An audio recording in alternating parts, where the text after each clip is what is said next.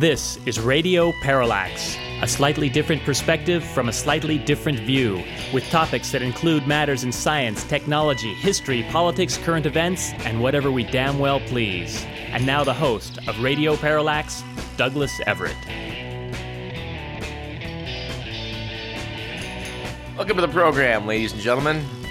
Uh, we do want to start off with a bit of an apology. Uh, for the first time in many years, due to scheduling issues, we were not able to play for you, in conjunction with Christmas, the famous Jingle Bells as sung by the Barking Dogs. But we do hate to miss it completely, so Mr. McMillan.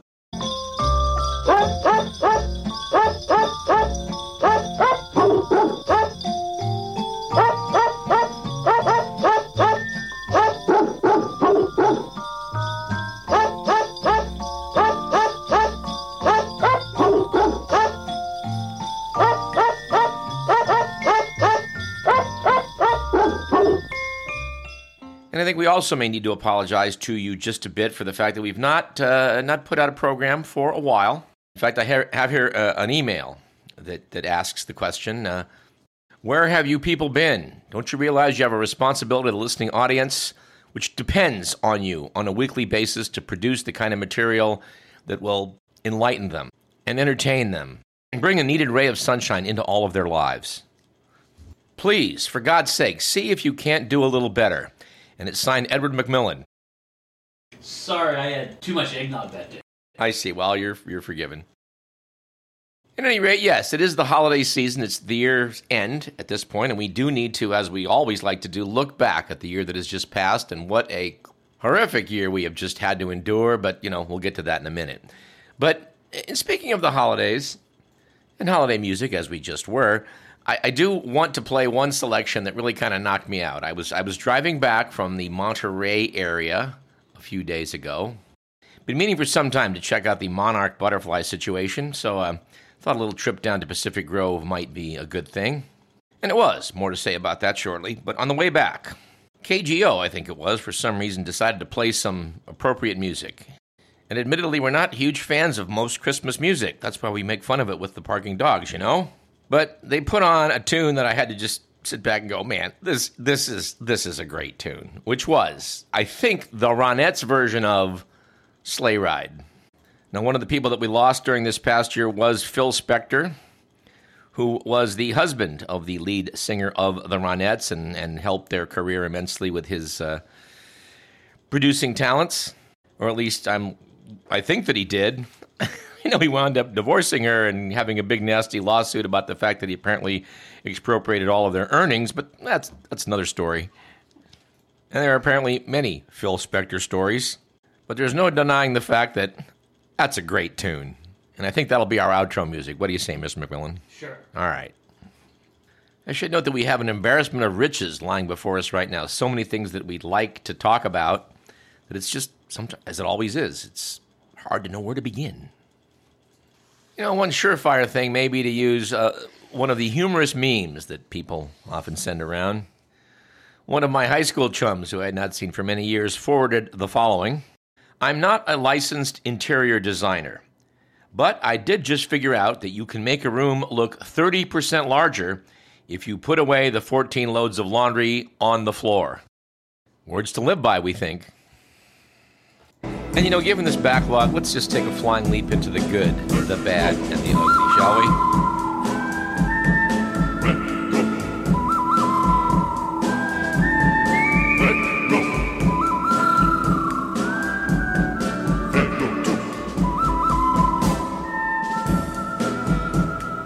Since we have at our disposal many issues of the week, with its good week for, bad week for section, we, we have a lot to choose from. So rather than specify which week, we're just going to say recently it was a good week for listening to Donald Trump. Yes, after the former president disclosed during a tour appearance that he got a booster shot and to some booing urged the audience to do so themselves. Trump said MAGA fans who disdain vaccination are playing, quote, right into their hands, unquote. Whose hands are those? Oh, we don't know. It was, on the other hand, recently a bad week for modern high tech banking, with the news that moments after he robbed a Delaware bank, a man stopped to deposit some of the stolen cash in an ATM by the bank's front door. Apparently, Robert McWilliams approached a teller at the Wells Fargo in Wilmington, handed her a note reading, This is a robbery. I need $150. After the teller handed over the cash, he left the bank, but before fleeing, made a deposit at the ATM on the exterior of the building, according to police. In case you're wondering, Williams was arrested at a nearby shopping center. And we do have to say, he wasn't being overly greedy. He needed $150, and that's what he asked for. It's not like some CEOs we could mention.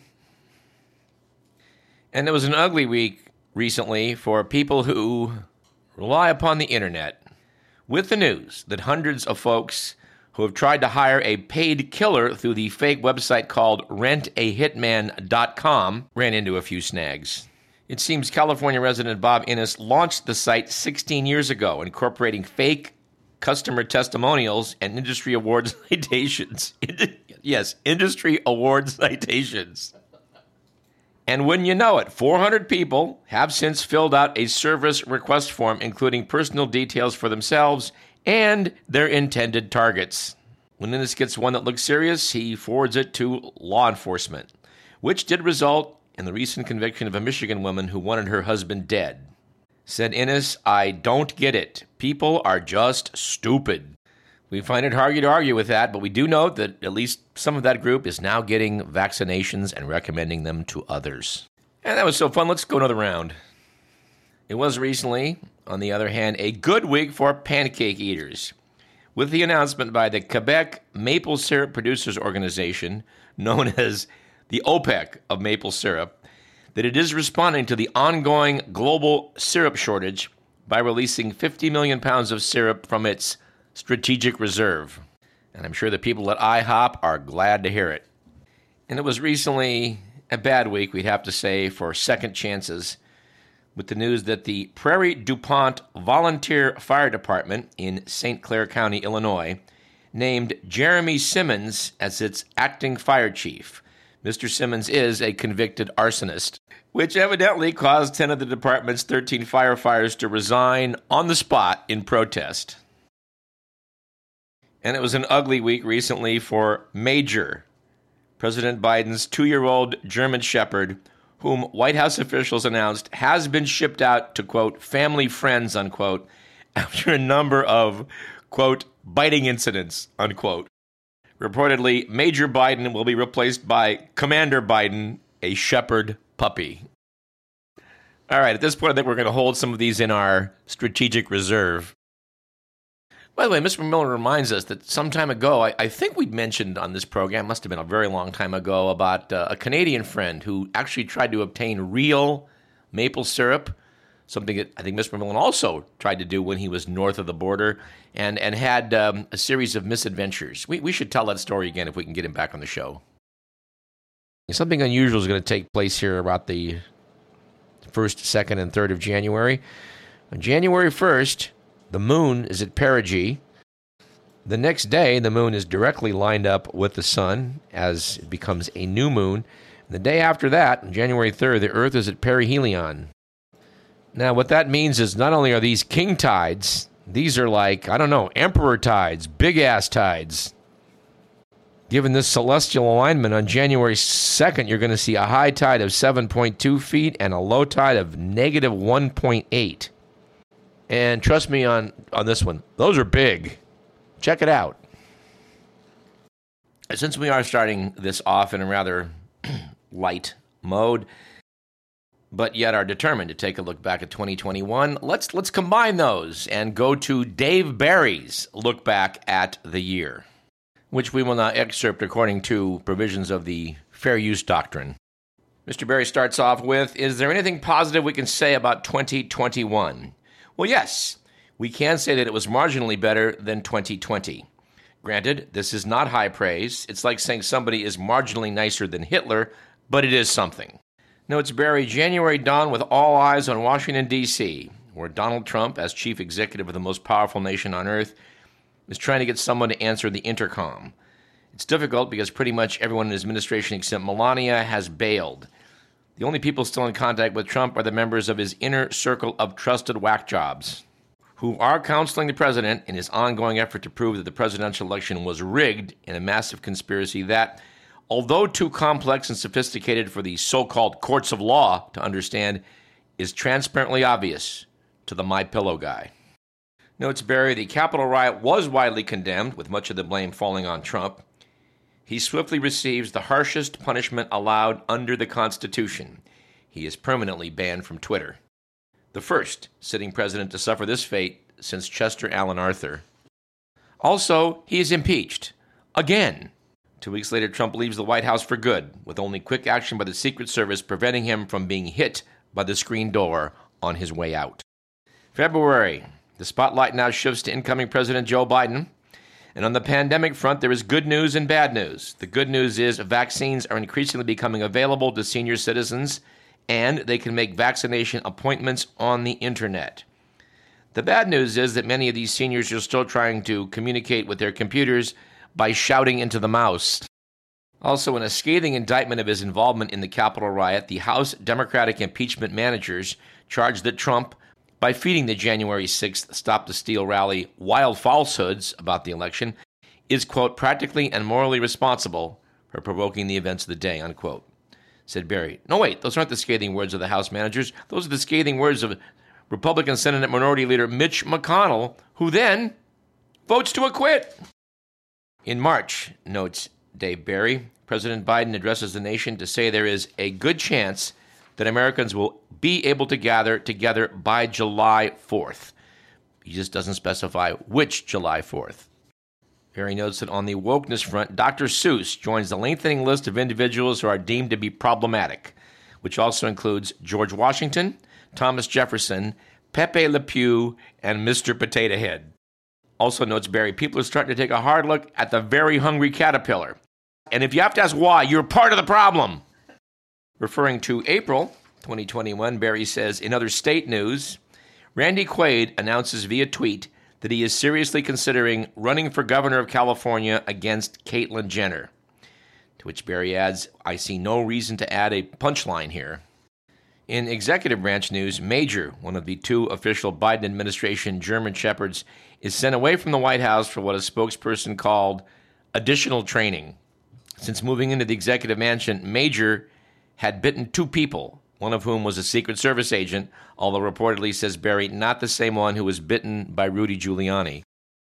In May, he notes the CDC further relaxes its COVID 19 guidelines in response to new scientific data showing that a lot of people have stopped paying attention to CDC guidelines. And in a chilling reminder of the U.S. infrastructure's vulnerability to cyber attack, Colonial Pipeline is forced to shut down a major East Coast fuel pipeline after suspected Russian hackers break into the corporation's computer system. After Colonial pays the hackers a ransom of nearly $5 million, thereby sending a stern warning to any would be future hackers that this is an excellent way to obtain money. And in other administration May news, turns out that Major, the former White House dog, escaped from his rehabilitation facility and robs a convenience store. Also in May, the northeastern U.S. witnesses a majestic natural phenomenon that takes place once every 17 years as trillions of brood X cicadas emerge from the soil, shed their skins, and like countless generations of cicadas before them, are harshly criticized for their lifestyle decisions by millennial and boomer cicadas. President Biden goes to Europe to participate in an important and historic photo op with the other leaders of the group of seven economic powers, which are Germany, Japan, the United Kingdom, the United States, Google, Facebook, and Mattress Giant.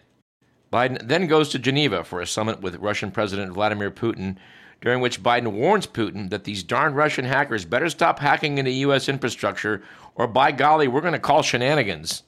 And in sadder administration news, Champ, the other White House dog, passes away. Major, speaking through his legal team, declares that he has an alibi. In July, it turns out the Delta variant of COVID 19 is surging again. Barry notes that the Delta variant got its name from the fact that it is spread primarily by fraternities, and notes that the problem is that many Americans have declined to be vaccinated despite the efforts of pro vaccine voices to change their minds by informing them that they are stupid idiots, which is usually a persuasive argument. In August, there's a withdrawal of American forces in Afghanistan, a country that, thanks to 20 years of our involvement, has been transformed at the cost of many lives and more than $2 trillion from an undemocratic society into an undemocratic society with a whole lot of abandoned American military hardware lying around. Most Americans come to agree that we have accomplished our mission, which is the same mission the Russians had in Afghanistan before us and the British before them, which is to get the hell out of Afghanistan. In September, notes Dave Barry, Donald Trump, who insists there was massive fraud in Arizona and actually beat Joe Biden there, is finally vindicated when a company hired by the Republican controlled state Senate to review the ballots concludes that, well, actually, it concludes that Trump did, in fact, lose. In fact, by, he lost by even more votes than originally reported. Trump, reacting to this finding, declares that it proves there was massive fraud in Arizona and he actually beat Joe Biden. And thus, the healing begins. In other state news, in California, which operates under the perpetual recall system of government, decides for the time being that they will keep Governor Gavin Newsom, who campaigned on the slogan, The other candidates are even worse. Barry adds, We feel compelled to note here that Gavin Newsom is an anagram for veganism now. And it is. In October, notes Dave Barry, inflation continues to be a pesky problem with food prices soaring and gasoline approaching $4 per gallon everywhere in the nation except California, where for environmental reasons it is $137. The labor shortage has become so severe that for the first time since it began keeping records, the U.S. Bureau of Labor Statistics, which produces a monthly report on the nation's employment situation, does not have enough workers to produce a monthly report. In November, President Biden heads to Scotland for the COP26 190 Nation Conference on Climate Change, attended by more than 30,000 political leaders, diplomats, bureaucrats, experts, spokespersons, observers, aides, minions, private jet pilots, and of course, Leonardo DiCaprio.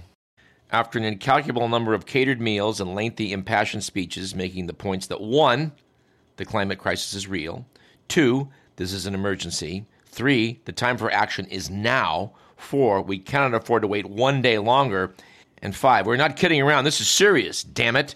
The participating nations hammer out a historic agreement declaring in no uncertain terms they will definitely, no excuses this time, gather next year for another conference, which, in a clear indication of progress, will be named COP27. And as the holiday season gets underway, millions of travelers flock to the nation's major airports, which comes as a big shock to some of the nation's major airlines, which apparently had not been informed that the holidays could be a busy travel time. In other holiday news, Joe Biden, carrying on a fun presidential tradition, ceremoniously pardons two Thanksgiving turkeys, peanut butter and jelly, which are then sent off to retire on an Indiana farm where they are eaten by Major, the former White House dog. On the economic front, the Biden administration seeking to counteract the steep rise in gasoline prices orders the Department of Energy to release 50 million barrels of oil from the Strategic Petroleum Reserve. Within minutes, a dozen towns in East Texas are flattened by an oil wave estimated to be 200 feet high. Apparently, states a red faced department spokesperson, you're supposed to release the oil into a pipeline. To which, to which Barry adds, meanwhile, in response to a global shortage of maple syrup, the Federation of Quebec Maple Syrup Producers announces that it is releasing 50 million pounds of syrup from its strategic reserves. To which Barry says, You probably think we're making this up, but we're not. And in other holiday season news, travel in the Midwest is snarled when the U.S. Department of Agriculture, seeking to alleviate a shortage of Christmas hams, releases 17 million head of pig from the strategic pork reserve, blocking every major road into and out of Ohio causing the region to smell, in the words of Iowa Governor Kim Reynolds, even worse than usual. And, notes Dave Barry, as 2021 draws to a close, the Mars NASA rover Perseverance sends back a message to Earth across millions of miles of space, noting that, well, it's detected Omicron on Mars. Which I think, luckily for all of us here on Earth and any possible future visitors to Mars, turns out to be something he made up. And as we're looking for things to rejoice about in 2021, I guess I'll uh, do a cheat sheet here from the Sierra Club, which um, did find some things that they thought were uh, worthy of celebrating. They start their list with the fact that the Keystone Pipeline was canceled as of last June, which we'd have to agree was a good thing.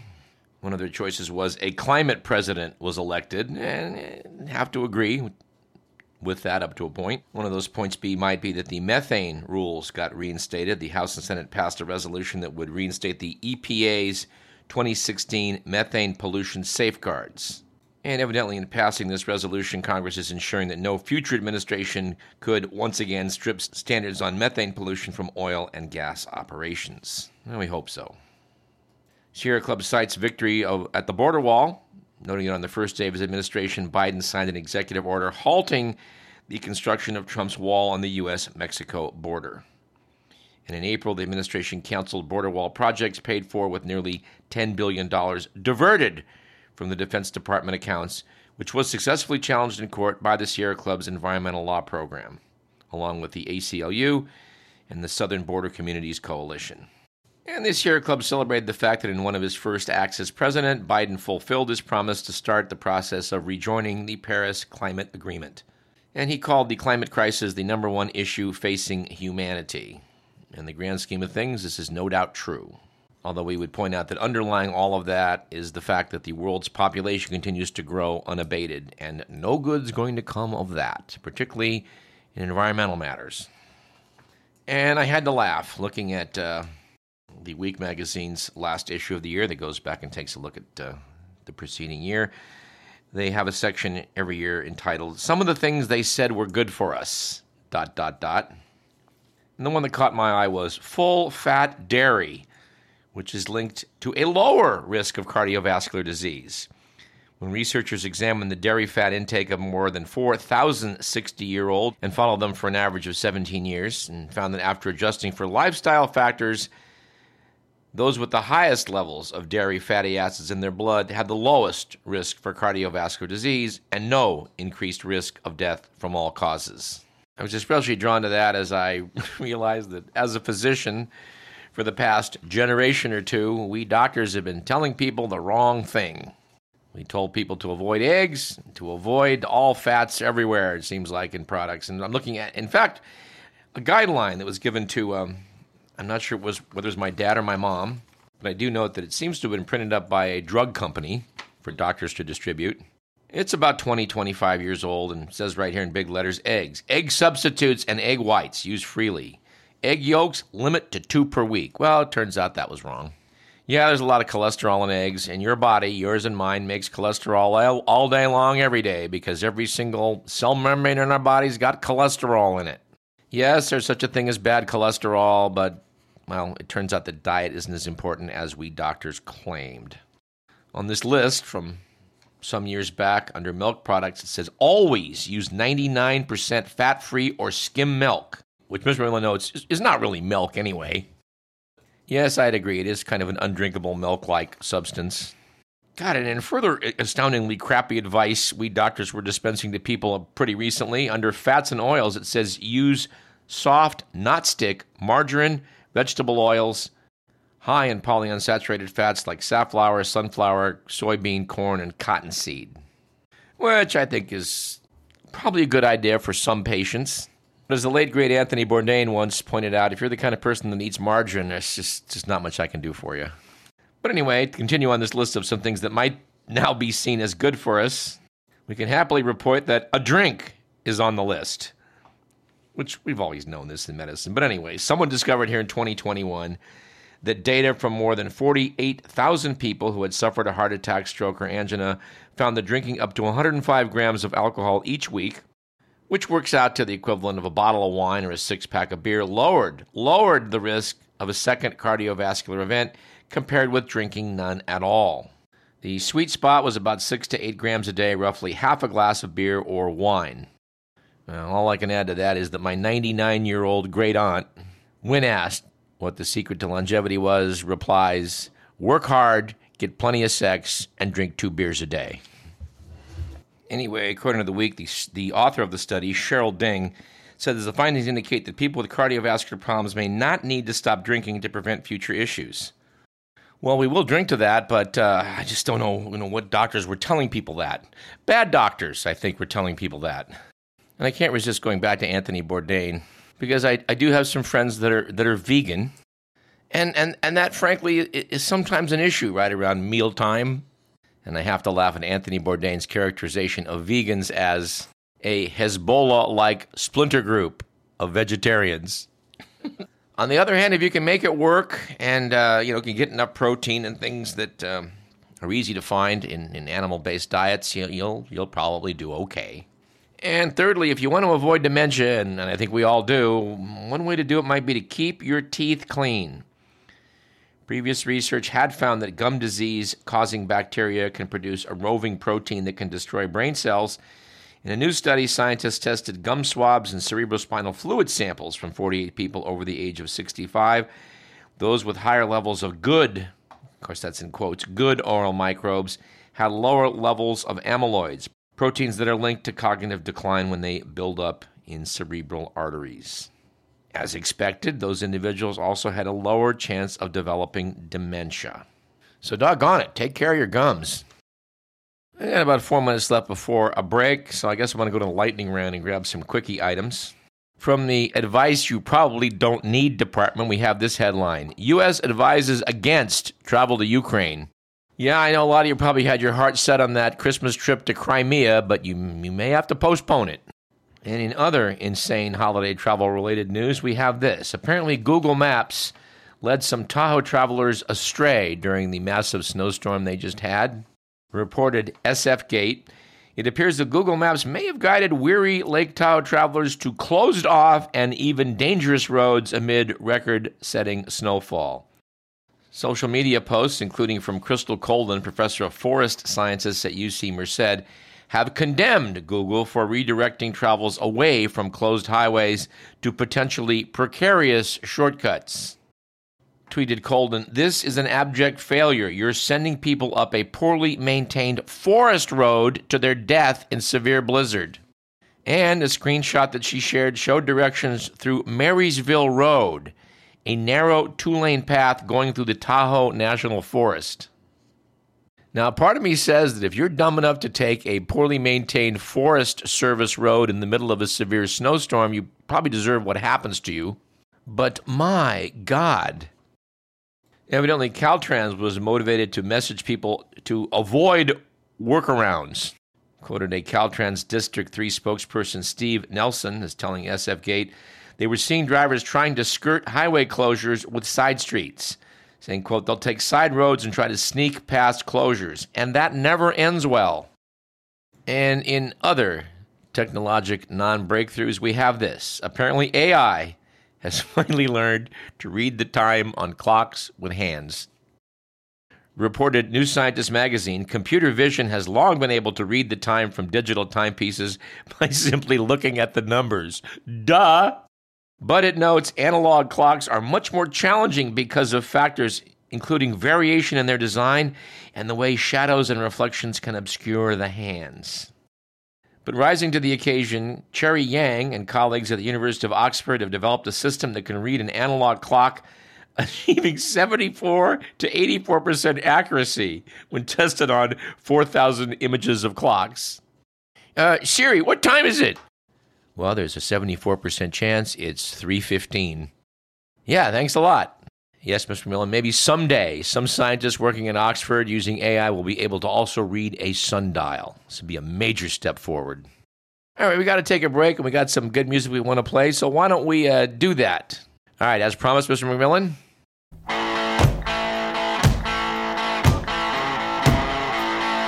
No, not slow ride, sleigh ride.